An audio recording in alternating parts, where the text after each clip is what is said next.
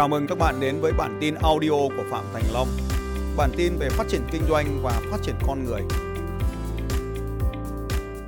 Bao nhiêu trong số các bạn muốn trở nên giàu có thì hãy ghi xuống là phải tham gia vào cái quá trình kiến tạo sự giàu có. Bạn không thể trở nên giàu có nếu bạn không tham gia vào quá trình này. Vậy thì sự giàu có là gì?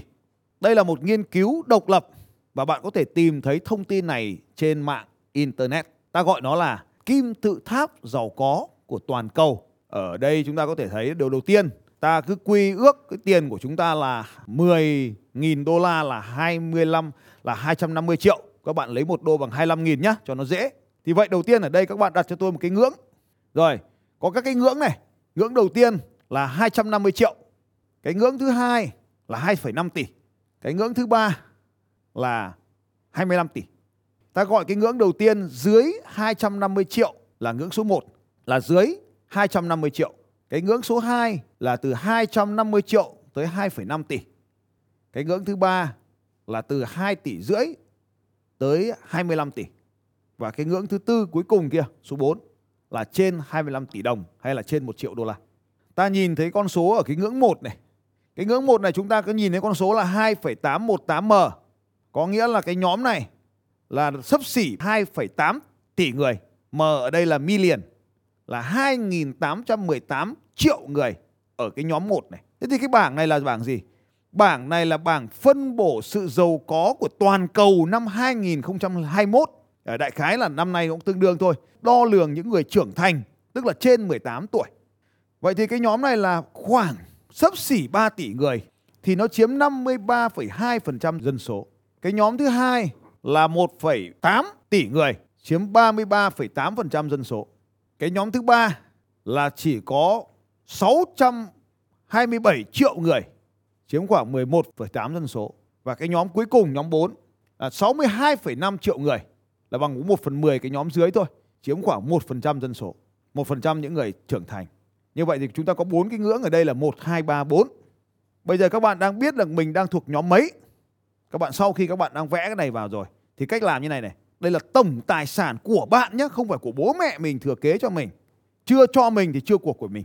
Nếu mà đã chuyển giao tên mình rồi, mình có quyền sở hữu rồi thì mới là của mình. Bố mẹ cho mượn cái ô tô thì chưa phải ô tô của mình. Ừ, cái thằng này nó vẽ đúng hơn này. Đúng rồi, cái hình này năm à, 2020. Đấy thì ở đây hình nó cũng tương tự thôi. Thế thì chúng ta sẽ nhìn thấy thế này. Cái nhóm đầu tiên ấy, nhóm một ấy, là thu nhập là tổng tài sản của họ là dưới 250 triệu. Thì nó chiếm khoảng 55% dân số. Nhưng mà chúng ta cái bảng này nó còn cái cột phải này. Chỉ có 1,3% tổng tài sản xã hội thôi. Anh chị em nhìn cho bản hộ tôi cái. 55% dân số tổng toàn cầu nhé. Đây là những người trưởng thành toàn cầu năm 2020. Cái bảng này nó rõ hơn cái bảng nãy một tí chúng ta chuyển sang năm 2020. Thì chỉ có 1,3% tổng tài sản toàn nhân loại là thuộc về cái nhóm 55%. Tức là hơn một nửa.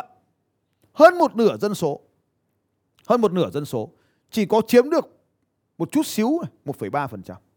Cái nhóm 2 là khoảng 33% dân số chiếm 13,7% tổng tài sản.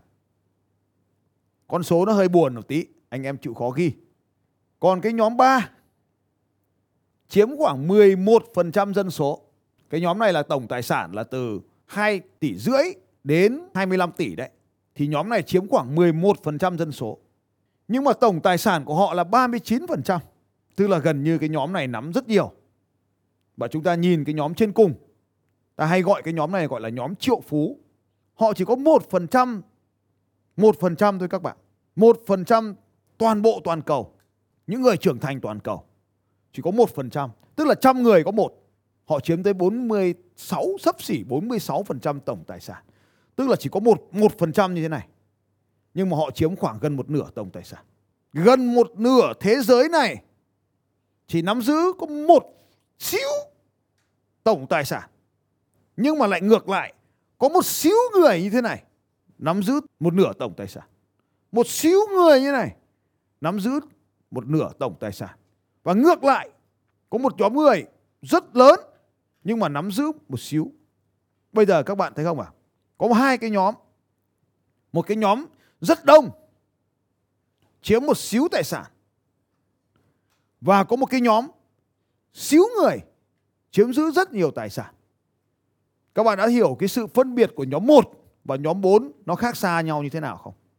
Tôi thấy có vẻ hơi trầm lắng. Bàn tay, bàn chân của anh chị bắt đầu co quắp vào. Đặt lên chán, đặt vào cầm, đặt xuống mồm. Tôi nhìn thấy hết đấy. Và tôi hiểu cái sự băn khoăn của các anh chị. Tất cả mọi người, hầu hết mọi người ở các Zoom đã co tay và che miệng và đặt vào cầm, đặt vào dưới cổ rồi các bạn. Các bạn ơi, đây, cái biểu đồ đấy, nó là như thế đấy. Toàn cầu nó là như thế. Các bạn có thể viết xuống quyển vở của mình suy nghĩ gì khi các bạn nhìn thấy cái hình này. Các bạn có thể gõ thật là vắn tắt, chia sẻ. Tôi sẽ tạo một cái topic ở trong nhóm Facebook. Tôi có đăng bài ở trong nhóm tên là Bạn nghĩ gì về kim tự tháp giàu có? Các bạn có thể bình luận ở trong bài viết đó dùm tôi. Cảm ơn các bạn và tôi đã đọc được rất nhiều suy nghĩ của các bạn thông qua cái bài bình luận của các bạn ở đây. Các bạn lại thấy một điều rằng thế này. Có rất nhiều người đang tham dự chương trình này. Nhưng không phải tất cả mọi người đều có thể tham gia vào bình luận trên Facebook. Đó cũng là một sự hạn chế của rất nhiều bạn ở đây. Vì rất nhiều người trong chúng ta ngày hôm nay vẫn đang học bằng điện thoại. Không có lỗi với chiếc điện thoại các bạn. Nhưng rõ ràng, ngay cả việc các bạn đã lựa chọn chiếc điện thoại để học tập, nó là ảnh hưởng rất lớn tới chính kết quả học tập của bạn ngày hôm nay. Có nhiều người ngày hôm nay nghe bằng điện thoại, thậm chí còn không có tai nghe. Đó cũng là điều hạn chế các bạn đi rất nhiều. Không có lỗi gì ở đây hết, không có vấn đề gì ở đây hết. Nhưng rõ ràng chúng ta học ở trên một màn hình lớn. Giống như tôi, màn hình cực lớn này. Thì điều gì diễn ra với các bạn ở đây? Nếu tôi là một cái màn hình cực lớn này với các bạn màn hình chỉ nhỏ xíu như thế này các bạn đang nhìn thấy một góc nhỏ của màn hình của tôi thế đấy màn hình của tôi cực lớn lớn lắm bạn sẽ không bao giờ nhìn thấy nó lớn thế này đâu nhưng bạn đang học bằng điện thoại của mình thậm chí có những người đang học điện thoại còn không biết xoay ngang điện thoại của mình ra nữa cơ các bạn có biết xoay ngang điện thoại ra thì nó lớn hơn là để dọc không các bạn cũng có thể thấy có một số người đang học ở đây, nhưng xung quanh của mình là tiếng ồn, sự ô nhiễm không gian, cũng như là rất nhiều thứ tín hiệu nhiễu ở xung quanh. Nhưng chúng ta cũng có thể nhìn thấy một vài người ở đây. Họ học trong một bối cảnh rất là đầy đủ và chi tiết. Phải không các bạn? Các bạn có nhìn thấy không ạ? Thậm chí có những người như ở đây. Người ta đang ngồi học với cả một đội nhóm rất là tuyệt vời. Các bạn có thể thấy không nào? Lại có, lại còn có cả cái tấm cờ gì đằng sau lưng nữa, mẹ, quá đáng thật. Dùng hết cả mình, các ông chơi gì mà ác thế kia. Đấy, cũng là những sự lựa chọn và các bạn thấy không nào cái việc mà thế giới ngày nay đã thay đổi tôi nói như vậy, nhưng mà có rất là nhiều người hôm nay vẫn học bằng điện thoại còn tệ hơn nữa là rất nhiều người vẫn đang dùng điện thoại theo chiều dọc, các bạn ạ và sau đó hỏi là, sao lại không nhìn thấy bạn muốn nhìn thấy cái gì cái điện thoại nó chỉ cho phép bạn nhìn thấy thế thôi hoặc là bạn nhìn thấy tôi, hoặc là chỉ thế thôi nhưng mà với những người có màn hình lớn, Họ nhìn được nhiều thứ hơn các bạn nhiều. Các bạn đừng nghĩ là điện thoại có thể thay thế được mọi thứ. Không. Và có rất là nhiều người khi cho thời gian để viết bài bình luận lên Facebook thì họ lại dành thời gian đó để biến mất khỏi màn màn hình và chúng ta chỉ nhận ra rằng là này các bạn này, chúng ta có hơn 10.000 người đang tham dự chương trình này. Nhưng mà chỉ có khoảng độ 300 người bình luận được trên Facebook thôi. Nó không phản ánh được tất cả kết quả. Thế nhưng các bạn có thể nghĩ thêm đến điều gì không nào?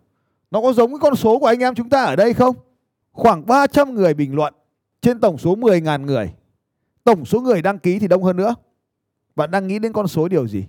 Bây giờ tôi muốn các trưởng nhóm, các bạn đang ở trưởng nhóm, hãy gửi link cho tôi bài poll đầu tiên trên Slido. Và các bạn chỉ cần bấm vào đó và lựa chọn mình thuộc số 1, số 2 hay số 3 hay số 4. Số 1, nếu các bạn đang có tổng tài sản dưới 250 triệu. Số 2, nếu bạn có tổng tài sản thuộc về mình Tất cả mọi thứ có thể thuộc về mình và nó trị giá từ 250 triệu tới 2,5 tỷ. Số 3, nếu bạn có tổng tài sản của mình từ 2,5 tỷ đến 250 tỷ, bao gồm chứng khoán, tiền, vàng, đô la, tiền gửi ngân hàng, xe máy, ô tô, tất cả mọi thứ. Nếu bạn có ô tô thì chắc chắn là bạn thường ở thuộc ở nhóm 2 và nhóm 3 phải không nào? Và nhóm cuối cùng, nếu bạn có tổng tài sản của mình trên 1 triệu đô la, trên 25 tỷ thì bạn chọn số 4 Nào, Bây giờ các bạn hãy chọn cho tôi con số 1, 2, 3 hay 4. Y của các em không tham gia bình chuẩn và kết quả xin mời sâu lên. Ở đây nó là anonymous nên sẽ không có vấn đề gì về bạn cả các bạn cả. Không ai hỏi đề nghị các bạn tra cả. Nên đúng hay sai không quan trọng. Không ai biết các bạn là ai cả. Tôi cũng thế. Rồi, xin mời kết quả lựa chọn hiện lên. Tổng tài sản đang ở mức nào? Và đã có 319 bình chọn. Các bạn khác đang ở đâu? Các bạn cũng đừng ngạc nhiên về con số này khi nó khác với con số lúc nãy của chúng ta. Đây là con số mà chúng ta có thể nhìn thấy trong lớp học của chúng ta. Như vậy, chúng ta cũng có thể nhìn thấy 80% chúng ta đang thuộc về nhóm ở bên dưới, phải không các bạn? Các bạn có thể nhìn thấy con số ở đây. 80% chúng ta đang thuộc về nhóm bên dưới. Và 20% trong cái lớp học này thôi. Trong cái lớp học này thôi. Hiện tại trong lớp học của chúng ta, chỉ có 28 người là triệu phú ở đây. Cũng kinh đấy. Các bạn nhìn vào đây. Nào làm một lần nữa nào, refresh một lần nữa xem nào. Và kết quả vẫn vậy. Có thêm thì chúng ta lại thấy rằng là cái tỷ lệ cái nhóm 1 càng ngày nó càng tăng. Có lẽ là do hành động của nhóm 1 nó hơi chậm lên 41% rồi. Cộng vào vẫn là 77%. Như vậy thì 77% ở đây chúng ta có tổng tài sản rất ít nếu mà cộng lại. Và ngay trong nhóm chúng ta bây giờ gửi kết quả cho các bạn là thành viên Eagle Camp một câu hỏi tương tự. Chúng ta xem kết quả của những người này có gì khác so với chúng ta hay không. Rồi, anh em nhìn thấy cái sự khác nhau ở đây chưa nào? Đây là khảo sát trong cái nhóm học của chúng ta ở đây. Bạn hãy ghi điều này vào trong vở của mình. Đây là một khảo sát anonymous, có nghĩa là không định danh. Chúng ta không đảm bảo chắc chắn rằng dữ kiện này là đúng. Không có đảm bảo này là dữ kiện này là đúng. Đây là chỉ là một khảo sát mà mỗi một người chúng ta ở đây đều tham gia và bạn đều có thể nhìn thấy kết quả này. Hãy ghi xuống xem chúng ta đang là ai và bạn có thể hiểu điều gì ở đây. Mỗi người sẽ có cảm nhận khác nhau. Hãy ghi vào trong vở của bạn. Chúng ta đã có hai bài tập ngày hôm nay. Cảm ơn các bạn.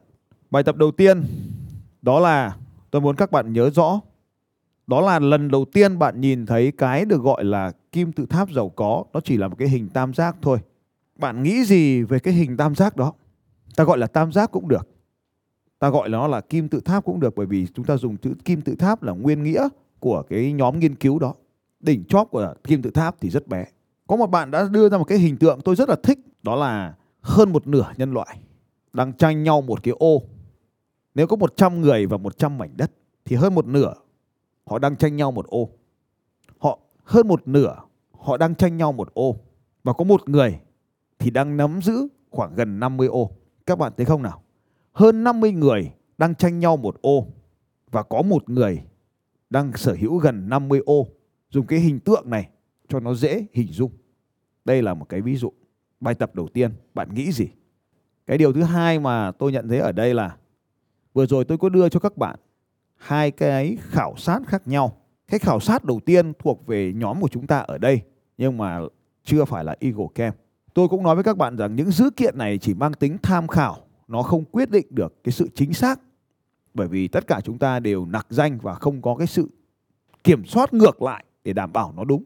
Nhưng tôi tin rằng là dữ kiện này nó gần đúng bởi vì chúng ta cũng chẳng tự nhiên đi khai mình lên làm gì cũng chẳng đem lại cái lợi ích gì vì nó là nặc danh. Cái khảo sát đầu tiên các bạn cũng đã đưa ra nhận ra một điều rằng là 80% anh em chúng ta những người học ở đây thuộc về nhóm 1 và nhóm 2. Nhưng ngược trở lại, ở trong nhóm 30 thì 80% của họ lại thuộc về nhóm 3 4. 80% của cái nhóm bình thường ở đây thuộc về nhóm 1 2. Nhưng 80% những con người đặc biệt ở đây thuộc về nhóm 3 4. Tất nhiên trong số họ cũng sẽ có những người thuộc nhóm 1 2. Và tất nhiên trong nhóm các anh chị ở đa phần ở đây cũng sẽ có những người thuộc về nhóm 3 4. Nhưng hầu như những người thuộc về nhóm 3 4 họ đã dịch chuyển về nhóm 30 rồi. Có lẽ vậy. Cho nên tôi mới nói nhóm 30 là một nhóm đặc biệt. Đem so sánh cái kết quả nhóm 1, nhóm tất cả này với cái nhóm đặc biệt là 30 thì bạn học được bài học gì? Đó chính là bài tập số 2. Bây giờ vẫn cái topic lúc nãy tôi muốn các bạn comment cho tôi biết các bạn học được điều gì thông qua cái bài tập số 2 này. Hãy chia sẻ cho tôi tiếp tục ở trong nhóm Facebook, tiếp tục trong cái topic lúc nãy. Tôi biết quan điểm các bạn và sau đó thì tôi sẽ tổng kết. Nào xin mời các bạn chia sẻ ở trong nhóm Facebook của chúng ta. với cái bài tập bạn học được điều gì. A few moments later. Cái bài Facebook bây giờ đã hơn 1.000 bình luận rồi. Và mở cái bài Facebook của chúng ta ra lúc nãy ra. Bạn nghĩ gì về game tự tháp? Thì câu hỏi đầu tiên của bạn là tiếp theo của bạn Trần Thị Ánh Thảo. Chúng ta đọc xem mình có giống họ không? Câu hỏi của bạn Thảo là bao nhiêu lâu nữa thì em lên được bước 3 và bước 4 nhỉ? Đây chính là một câu hỏi thuộc về tầng tư duy bên dưới. Nó thuộc về nhóm câu hỏi là không rõ ràng. Nếu bạn đang ở nhóm 1, nhóm 2 mà bạn muốn lên nhóm 3, nhóm 4 thì chính bạn phải quyết định rằng bao nhiêu lâu nữa thì bạn làm được điều đó. Bao nhiêu lâu nữa bạn phải làm điều đó. Bạn phải cam kết với chính mình mình phải đạt được điều đó. Chứ còn nếu bây giờ chúng ta hỏi một câu hỏi mang tính mù mờ, bản thân mình cũng không rõ thì mình cũng sẽ không làm được điều này. Nguyễn Thị Thùy Ngân muốn đạt được những thứ mình chưa có phải hành động quyết liệt sau một năm học tập bên thầy em đã rời bỏ được nhóm 1 và hiện có mặt ở nhóm 3 và năm 2024 sẽ có mặt ở nhóm 4. Chọn nơi mình muốn sống, trở thành người mong muốn. Anh Vũ Ngọc Hưng này, tất cả các anh chị em đã học thầy thì thay đổi được tư duy, làm giàu, làm người và có cuộc sống ý nghĩa với mọi người. Tỷ lệ học viên học thầy đều có năng lượng tích cực, tỷ lệ học viên tỷ lệ cao. Ừ. Bạn Hạch Khói, nhóm mới tham gia lớp học có tỷ lệ thuộc nhóm 1 2 chiếm 70%. Nhóm Eagle hơn 70% thuộc nhóm 3 4. Buồn vì mình đang thuộc nhóm 1. Cần học tập và tham gia 100% năng lượng để mình thoát khỏi nhóm 1 2. Nghe câu này rất bình thường, nhưng đây thực sự là vấn đề. Những người mới tham gia thì có tỷ lệ thuộc nhóm 1 2 cao, ý là như vậy. Nhóm những người học lâu rồi thì có tỷ lệ thuộc 3 4 cao. Đoạn này là hoàn toàn đúng.